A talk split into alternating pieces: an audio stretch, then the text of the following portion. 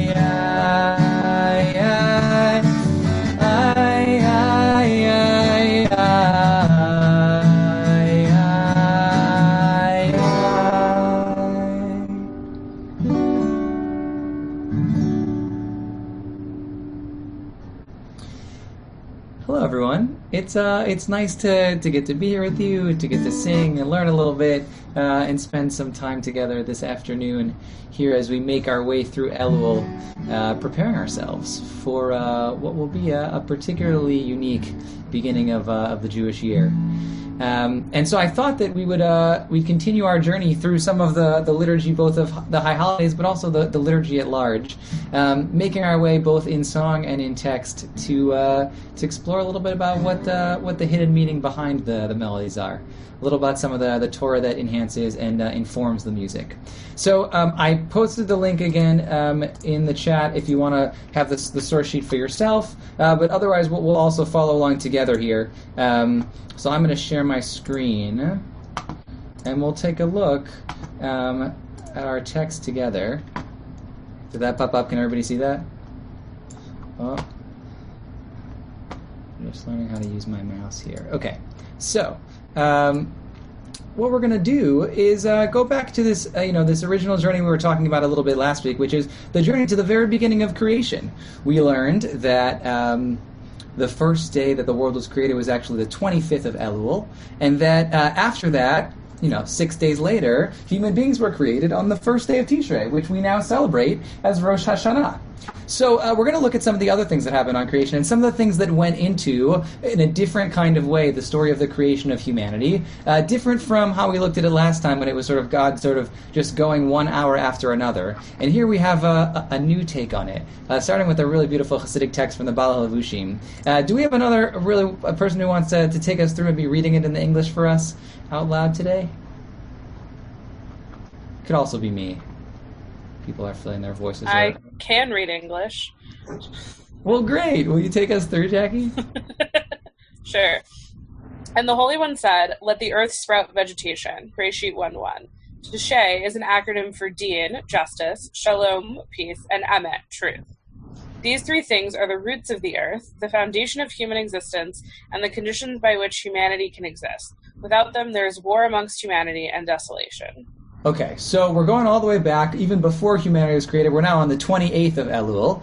We're on the third day of creation, and God says, Let the earth sprout vegetation. Tadshe haaretz deshe. And the Hasidic masters, they never want to look at anything literally. They always want to try and pull out what is this Hasidic, what is this interpretation that we can use to help us live our lives? What are the ways that, that these words it can be actionable and intentional and intentional for how we're going to live our lives today? So they say Deshe isn't really about vegetation. It's not grass. It's actually an acronym. An acronym for Din, justice, Shalom, peace, and Emet, truth. Right? It says these three things are the roots of the earth, foundations of human existence. So I'm wondering if, if we can maybe think about this together. why are these the three things that are the foundation of human existence for the Baal HaLevushim? Why justice, peace, and truth? What do we think?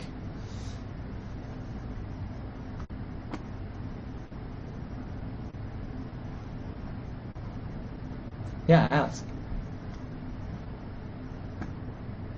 So what struck me is that um, chesed is not on there, and um, and I think that when you have all three of those, chesed is unnecessary, um, and it, so. But one does require justice for chesed, I think. I'm not 100% sure, but it sounds right to me. Uh, so, yeah, that was what struck me right away.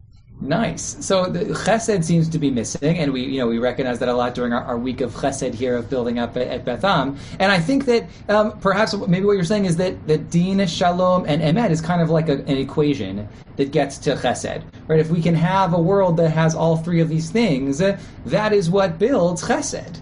So then we don't need to name chesed itself because we have all of its um, component parts. Beautiful. I love that. Anything else people are noticing about these particular characteristics, traits?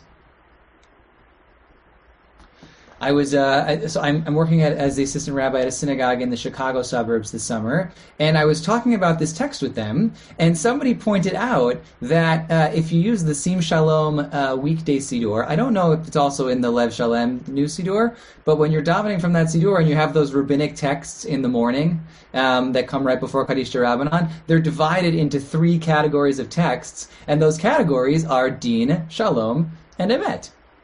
I don't really know how they came to that, but like the, the three categories of text that we study in the morning as these rabbinic texts that we're going to begin our day with are Din, Shalom, and Emet. That maybe we're taking upon this Hasidic teaching that if we can think a little bit about how we can create and actualize justice, peace, and truth in the world, then that's what's going to make us be able to live our day after the, after our morning tefillah.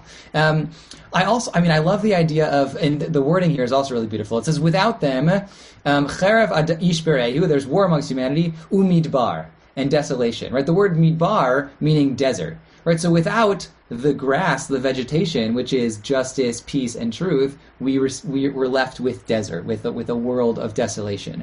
Um, and I love the idea that these three things sort of build together to create a harmonic world. Right? Without one of these pieces, the other two can't exist. Right? Justice is what creates peace. Right? If we're in a world without justice, then there's war. If we're in a world without peace, then there can't be justice because people can't be expected to lift each other up when they're not at peace with each other. And similarly with truth, right? If we can't have sort of an ultimate truth, if we can't have some people that understand and are decisors of truth, then justice is impossible. Right, so all these three things have to sort of go hand in hand, um, and without them, we can't get to this kind of society that we want to live in. All right, so we have this this idea. Let's hold on to that in our minds. We have these three characteristics: din, shalom, and emet. And these character traits uh, actually get into a very very uh, wild dialogue with God. All of them are anthropomorphized, and uh, and so I want to, uh, Jackie, if you'll take us through this next text also. It's a commentary from Bereshit Rabbah, also on this same story about how God began to create human beings? When God began to create the world, all of the angels began to argue with each other. The angel of Chesed, loving kindness, said, Holy One, you should create humankind as they are filled with loving kindness. The angel of truth said, O Holy One, do not create humankind as they are filled with lies. The angel of righteousness said, Create them, for they will establish justice. The angel of peace said, Do not create them, for they will be in constant strife. Okay, let's pause here for a what second. did God? So, Okay. well, so we have we now have an, it appears we we've now received chesed. Here comes chesed coming into the picture, and we got these four character traits now, and they're in a sort of battle with each other. God says, "I'm going to create human beings," and they go up, and each one of them presents a case for whether human beings should exist or not. Right, and, uh, and and we would think, or uh, at least I would think, wh- why are these traits not on the side of human beings? Why would they not? These traits, which seem to be powerful and positive, uplifting character character traits of human beings, why would they not be in favor of human beings being created? So let's just take one of them at a time. So we have chesed, loving kindness, right? I, it seems obvious that loving kindness would say you should create human beings, right? They're filled with chesed. They're they're able to do acts of chesed all the time. Acts of chesed are so beautiful. How could the world exist without that? You have to create human beings. And then here comes truth, and truth says, no, no, no. You can't create human beings because they're filled with lies. Right? Truth does not trust human beings. Fascinating. Um, and then we get righteousness, which I would connect. I would connect to Din, right? Justice and righteousness sort of going hand in hand here. Righteousness says create them because they're the ones who are going to enact justice in the world. But then the angel Shalom comes back up and says, "Don't, don't create them. They're going to be in constant strife with each other." So on one side we have Chesed and Tzedek, loving kindness and righteousness, and on the other side we have Emet, truth, and we have um, Shalom, peace, who are saying, "Don't create human beings." So uh, I don't know if anybody already looked ahead to see what happened, but Jackie, why don't you tell us what, what God decides? Uh, what did God do? God lifted up the angel of truth and threw it down to the ground, as it is written, and truth was hurled to the ground. Daniel 8:12. The angels immediately began shouting, "Holy One, why have you so chastised the chief of your court? Let truth arise again from the earth. As it is written, truth springs up from the earth." Okay, so we got a lot of stuff going on here. Um, God decides to punish the characteristic traits that are saying that human beings should not be existed, should not be created. Um, hold on one second. I don't know how to find the. Um, I, I think I don't know if somebody posted in the chat, but I can't see it. Oh, there we go. Now I can see it. Okay, it's hiding. Um, still hiding. Hold on one second. Sorry. Okay, so um, we have all these different character traits, and they're doing a whole bunch of different things. And God throws human, God throws Emet down to the earth, and uh, and and, and so the the angels, all the different character traits say, why why Emet? And it's because Emet is God's seal, right? We say Adonai Elohechem Emet at the end of the Shema. So it's this. It's said that this seal of God is truth. So why would God hurl truth to the ground? What do we think is the significance of God throwing earth down to God throwing Emet down to the earth here? Any ideas? Something that I think is really interesting is that, and looking at the two of them together, is that truth is the only one that in theory is not relative. Like, like the thing either happened or it didn't happen. Like hmm. what each person thinks of justice is different, and so it's interesting that like that God is setting the foundation is the one thing you can't argue with. Like either the world was created or the world was not created. Either people exist or they don't exist. One is the truth and one is not. Whereas like justice is relative and and righteousness is relative. Chesed is chesed could go either way. Like in theory, it's it kind of is what it is, but like truth is the one where like it just is or is not. Beautiful. Okay, so there's this possibility that truth is the only one that has like an ultimate, an ultimate yes or no. The other ones are all possibilities. There's sort of varying levels of each one of those, but this truth we might have this sort of ultimate idea. So it feels like the outlier here. Yeah, Alex.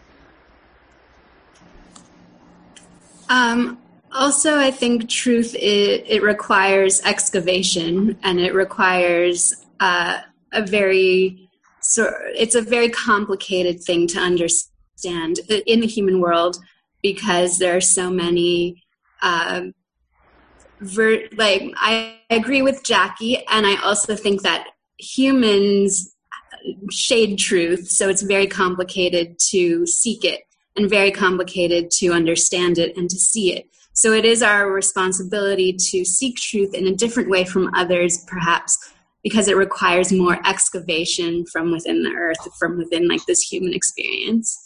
Nice. Okay, so we have to dig into truth. Truth is the one that requires us to really think about it. We have to figure out how to how, how to discern what truth is in a way that it's much easier to see in some ways the other the other three. Yeah, I think that there's a sort of there's a connection with, with both of what what you're, what you're both saying here, and and I think that that's the reason perhaps why God throws truth to the ground, right? So it comes up from the earth Vegetation, grass needs to be watered. It needs to be cared for. It needs to be watched over. And when God throws emet down to the earth, God is saying these other things, chesed, din, shalom, maybe I can help take care of them. But truth, truth is on you. Truth is something you have to dig up. Truth is something you have to figure out. You have to be the ones that are the caretakers of truth because there, there has to be a way for us to get to this ultimate truth.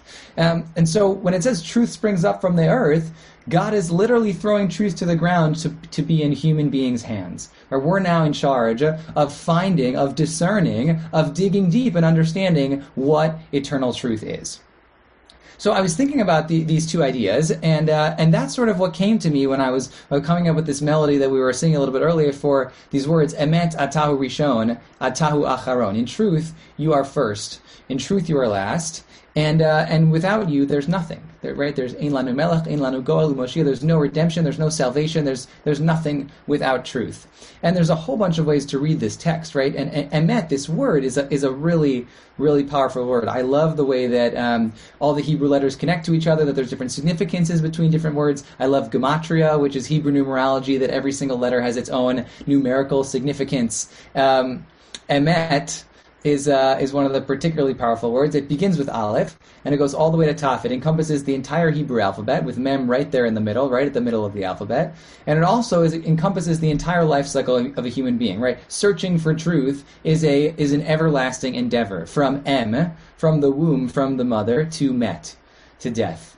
Right, the entire the entire collection of our life cycle event just in this one word, Emet. And and so we see it, and, and emet is in in, in in this case is talking about these words come from the paragraph right before michamocha. They're sort of stuck right in the middle of the page in a way that sometimes you could just gloss over if you were just reading through the text. But when the words pop out at you, they they tell you something, and it, there it's probably talking about God as this ultimate truth, but also it's talking to each one of us. Emet, atahu rishon. In truth, you are first. Emet, atahu acharon. In truth, you are last. There are times when you have to hold on to your personal truth, when you have to make sure that you're lifting up yourself and taking care of what your truth needs. But more often than not, emet, atahu acharon. You have to hold back. You have to allow other people's truths to get into the forefront. You have to help bring other people's truths who can't bring their own truths forward. You have to help them bring their truth into the spotlight. That's what this is telling us. Emet is a missive. It's, it needs to be watered. We have to tell ourselves that we have to bring truth along with us. So, uh, with this deepened understanding of, of what these words are trying to say, with these words emet, we're going to sit for a couple minutes in these words emet atahu rishon. We'll start just with this word emet that repeats a bunch of times, um, holding on and sort of picking to get picking apart each one of those letters until we can lift them up, bringing each one forward and each one behind. And and uh, when, when we sing together with a group of people, I often try and tell people with this text to to find moments in the song where you're singing out very loud, where you're finding that your voice is the voice that you're hearing the most, that your emet is out in the forefront of the melody. Uh, and then at other times, you're finding moments to hold back so that you can listen and hear the other voices, hear other truths coming to the spotlight. So it's easier when there's a whole bunch of voices sometimes to be able to hold your voice back or to project your voice forward. But there's something particularly unique about when you're only able to hear two voices your voice and an additional voice. And in that case, it's much, it's, in some ways, it's it's very different to be able to vocalize and hear your own voice getting louder and softer in comparison to just one other voice. So I invite you to, to try that out over the course of the time when we're singing this melody together too. We'll see how it goes. I, I,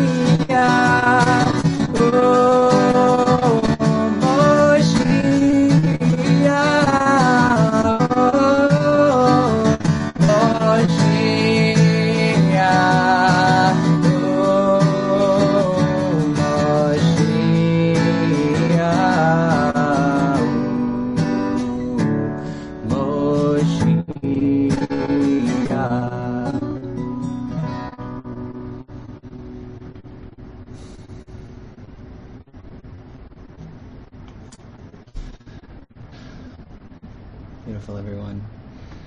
Thank you.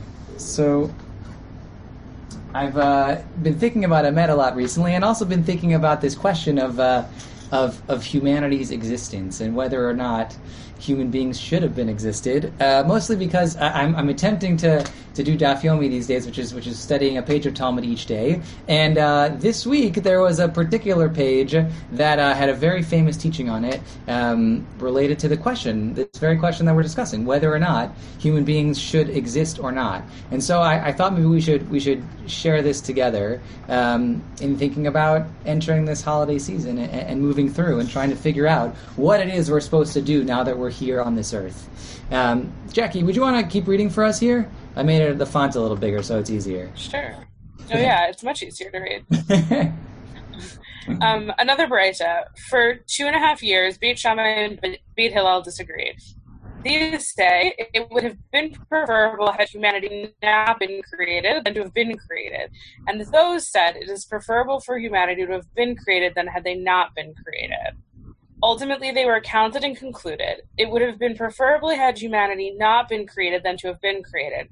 However, now that they have been created, they should examine their actions that they have performed and fix them. And some say they should scrutinize their planned actions and evaluate whether or not and in what way they should be performed so that they will not sin. Okay, so we're having a very lengthy debate, right? It lasted for two and a half years. This comes right after the Talmud tells us that Beit Shammai and Beit Hillel argued for three years about some topic that we don't even know about, uh, and then we realize that Beit Hillel is always right. Um, but here, Beit Hillel and Beit Shammai are discussing whether or not human beings are supposed to have been created or not, right?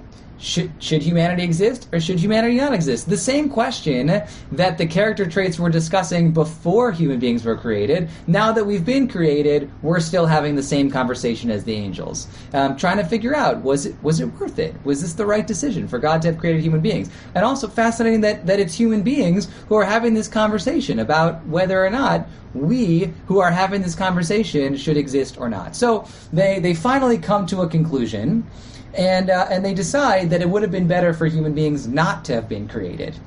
A fascinating decision from people who then would not have been created, right? They believe that that human beings are sinners at heart, which is a hard thing for them to say. They say that you know what, maybe human beings shouldn't have been created. We we cause a lot of tension, we cause a lot of drama to each other. But you know what? The fact is that now we're already here. We're here. That's it this question isn't a relevant question anymore because we exist. So what we now have to figure out is what do we do with that responsibility of existence? Here we are. We're living here in the world. We have a responsibility now to do something. What is it? And they come to the the the conclusion that what we have to do now is think about our actions while we're doing them, after we've done them, and ideally before we do them. And so this is one of the reasons why during this month of tshuva, we take a look back at all of our actions. We look back at the things that we've done over the past year and see if we could find ways to fix them. And then we look and think about what are these things that we might do in the future and how could we choose a different path. Right? That's what it means to be a human being. It's to be a thinking being human beings, in different from, from all other creations, we have the ability to process and think about our actions before we do them. So with that with that ability comes a huge amount of responsibility to, to do something. So so that's what the rabbis are trying to teach us. And and they do this amazing thing, which is that they, they argue all the time. Beit Hillel and Beit Shammai are always disagreeing. They always have differing opinions. Here is one of the few times where they come together. Right? They were counted and they concluded. This is a time when they've come to an agreement.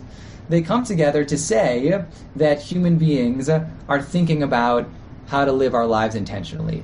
And and this is a really it's, it's one of the, the most powerful examples of dialogue, uh, of, of talking and, and, being in conversation with somebody who disagrees with you, vehemently disagrees with you, and, and even so, finding a way to come together and uh, and live live in a society that's meaningful and intentional. So this was like uh, this was four days ago.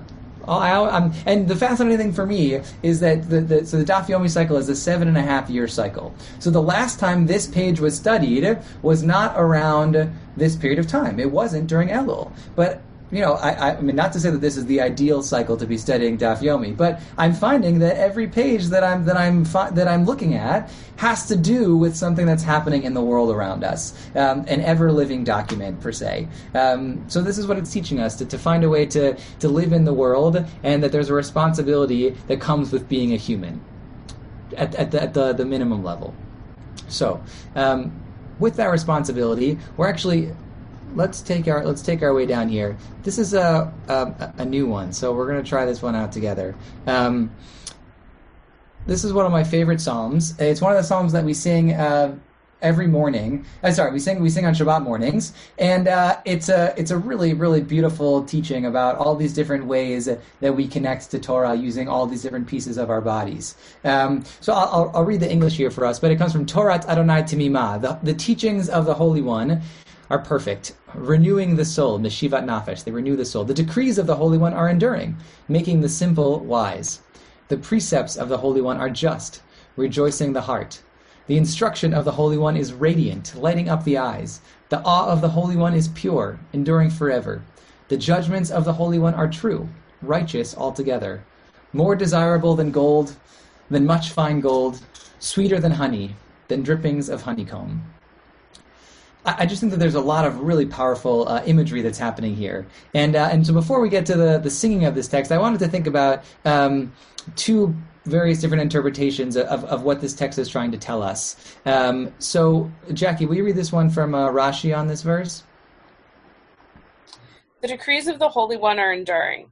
The Torah is reliable to witness in those who study it, a returning a return slash stirring of the soul. It stirs the soul from the paths of death to the paths of life. Okay, so this this was one of the reasons I wanted to bring this one particularly today. And thinking about tshuva, right, mishivat nafesh, a returning of the soul.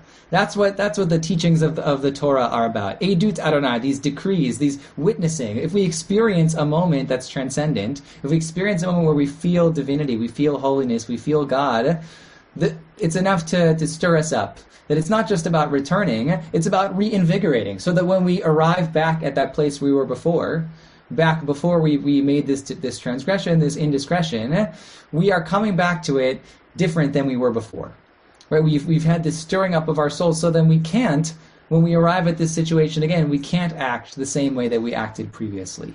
It stirs up the soul. And so then we're moving ourselves from the path of death to the path of life. And then let's take a look at Meor Einayim. Can you read this last one for us too? Midrash Mishle 15. What, what brightens the eyes gladdens the heart. These are those who study Torah. They light up the eyes of all humanity and gladden the heart of humanity too, as it is written. The instruction of the Holy One is radiant, making the eyes light up. Beautiful. So this verse comes from Proverbs. Meir lev. What brightens the eyes gladdens the heart. When we see things that we love and we see things that are meaningful for us, it lifts us up. It, it, it physically changes the way that we are feeling. Um, and it opens us up to the possibility of, of change, the possibility of growth. And uh, and so I, I, I, saw this text and I and I had been I knew a melody for the first line, but I wanted there to be a melody that I could sing for all four of these lines that would get all the way to this fine fine gold, this sweeter than honey, these teachings of Torah. Um, but I wanted a melody that reminded me of the, the melody that I learned in my childhood. Uh, I don't know if anybody else knows it, but it's um, Toras Hashem Tamima, Toras Hashem Tamima, Toras Hashem Tamima, Meshivas Nafesh, Eidut Hashem Nemana. Machkimat, Machkimat Do you sing this every Shabbat morning, Rabbi Schatz? Ah, amazing. All right, so right, there's that. We like, definitely don't, but we have. We have sung it. We just don't do it every Shabbat. Right. Yeah. Yeah, it, it's early on in the survey. But there aren't too many. People I appreciated your meshivas instead of meshivat. That was good. That was really good. Very, it feels like a yeshivish melody. Yeah, yeah. Um, so so I wanted a melody that would sort of be reminiscent of that, that would have this sort of march feel to it, that would have this feeling that you could just get up and, and, and have a stirring of the soul, that it would light up the eyes, that it would rejoice the heart, that it would feel like you were dripping sort of this like sweet honey all over it. So um, the melody goes like this. We'll try it just as a nigun first, and then we'll see if we can try it with the words. Um, okay. I na na na na na I na na na na na I na na na na I na na na na na na na na I na na na na na That's the whole first part. I na na na na na na na na I na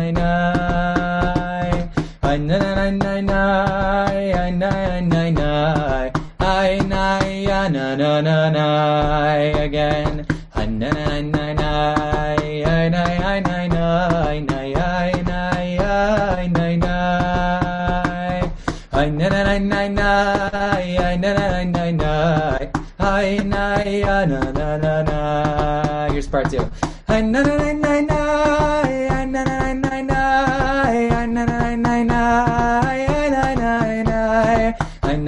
I na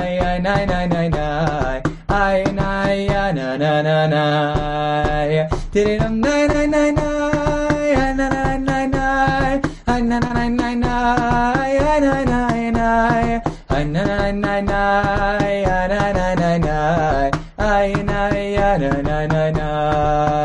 this melody is is what's known as in uh, you'll notice it's the A section and then the B section and then the C section, and then it goes back to the A section. A, B, sorry, goes back to the B section. A, B, C, B. A, B, C, B melody, which uh, in Hasidic nigunim is actually called a Yud, He, Vav, He nigun. It starts at the Yud, it goes to the hey, and then it goes to the Vav, and then it goes back to the He. And the idea is that in Chassidish Nigunim, that we don't, when we're, when we're elevating ourselves with a Nigun, you don't want to step all the way down the ladder, right? You've, you've brought yourself up, you brought yourself up, and so you don't want to go all the way back to the beginning. We want to just take one step down the rung. So we're not sort of going all the way to the bottom, but we're continuing our elevation throughout the whole melody. Yud, He, Vav, He, Nigun. So uh, we'll try it out again. We'll start with that with the A section, and then we'll see if we can add the words.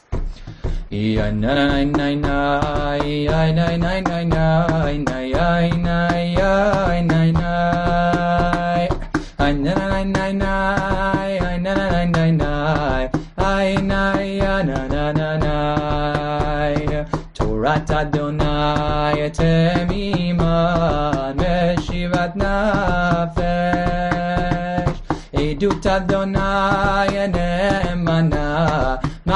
machimat beti Torat Adonai temiman meshivat nafesh.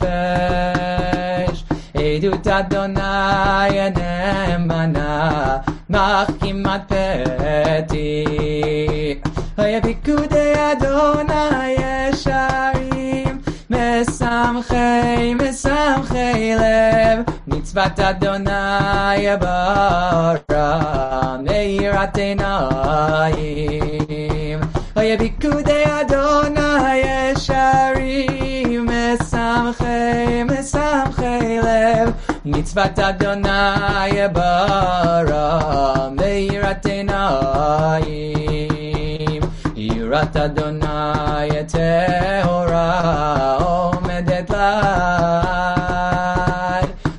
Mishpatei Adonai emet Tzadiku yachtav Yirat Yirat Adonai tehora Omedet lad Mishpatei Adonai emet Hanechamadim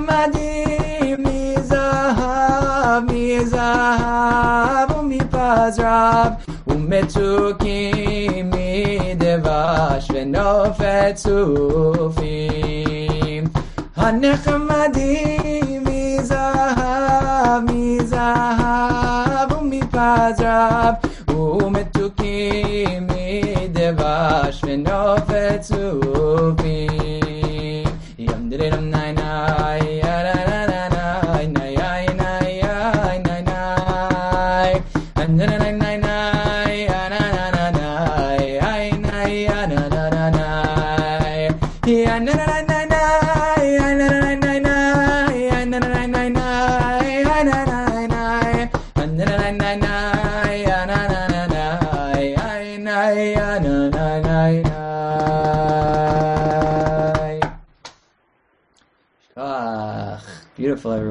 Okay, um, would you like to be involved in the in the songwriting process for a moment?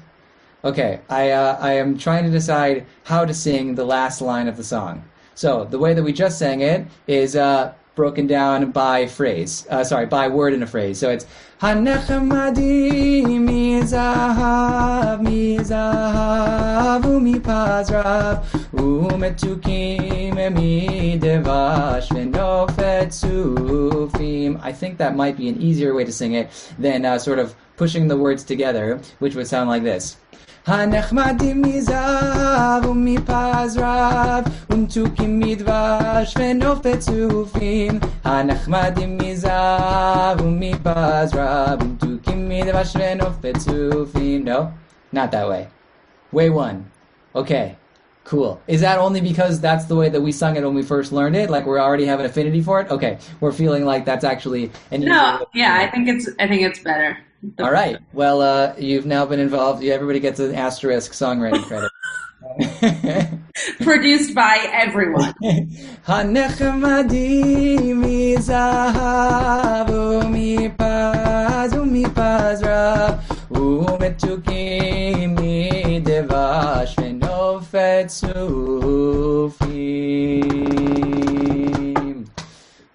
All right. One day this will also be a melody that's sung every Shabbos morning. It's uh, I feel like it's one where like the ten people who are at shul that early can like march around the sanctuary and uh, maybe they'll even pull out the Torah because it's about Torah Adonai Tamima, or they'll open up the Ark, they'll go over, they'll dance. Um, that that's how I imagine it. Sometimes when you're writing a song, you like imagine the different ways that it will be sung.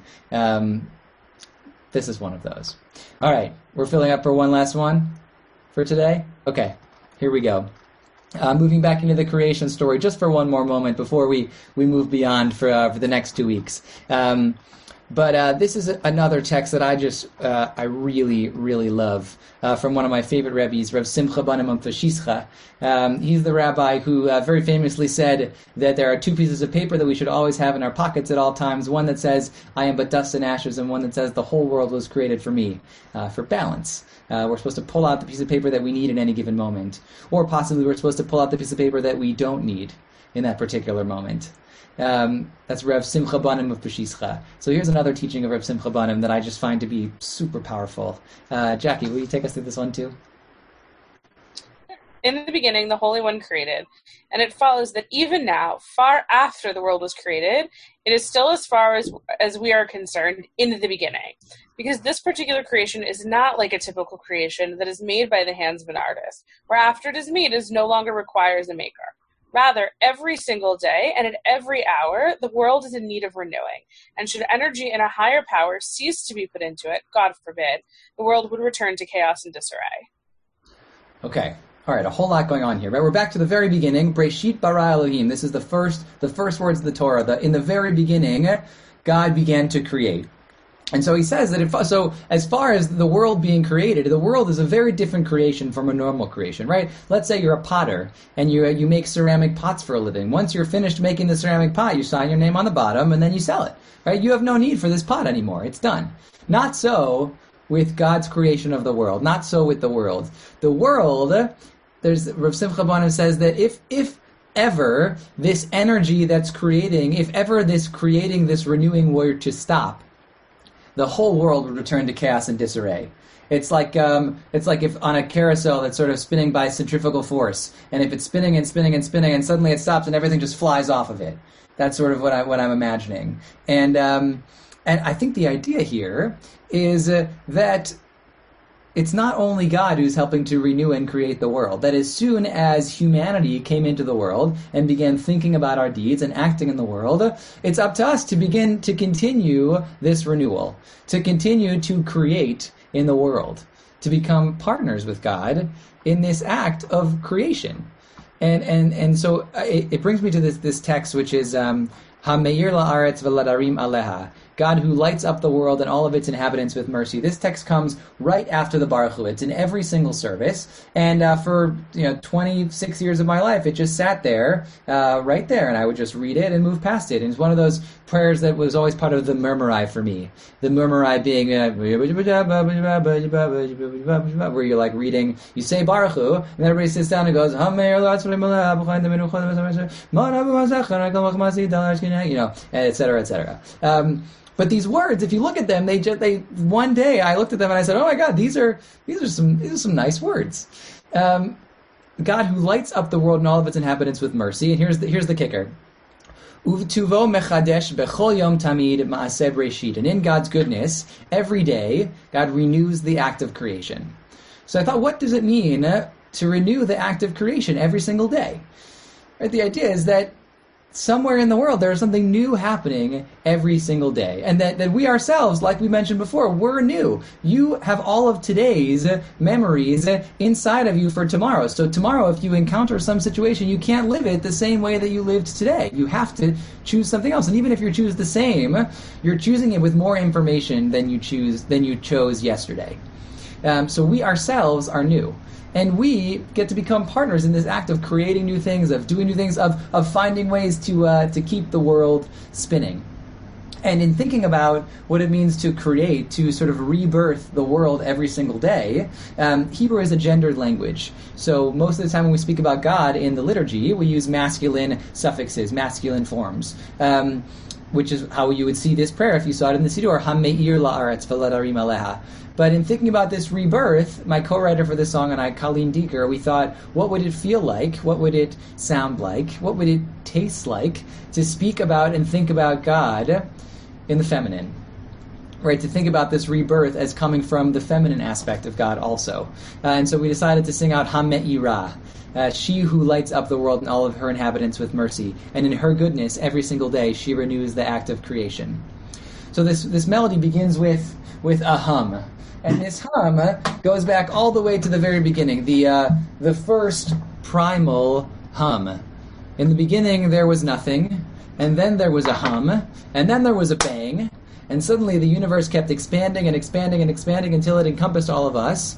And now, as we know, it's up to us to hum, to bring into existence more newness, more creation in the world. So we're going to start just with that hum, and we'll see if we can sing this one together. hum ha ha ha ha hum ha ha.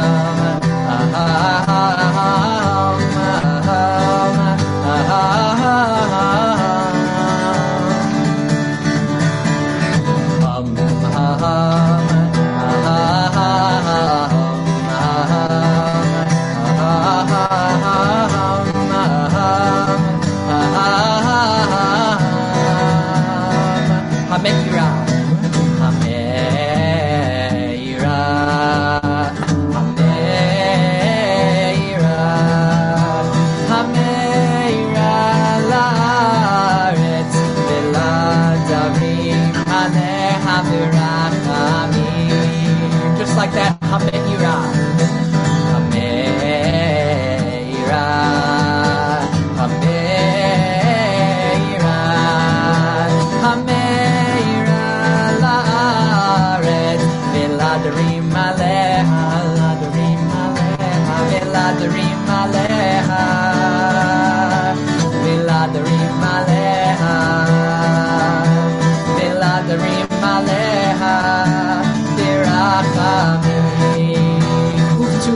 Zé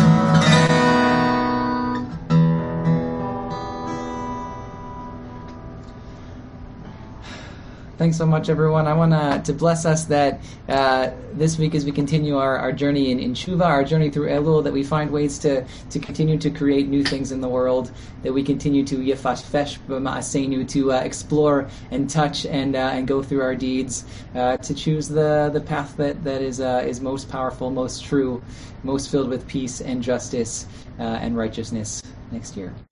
You have been listening to another in our series of podcasts from Temple Beth Am, a dynamic center for conservative Judaism in Los Angeles.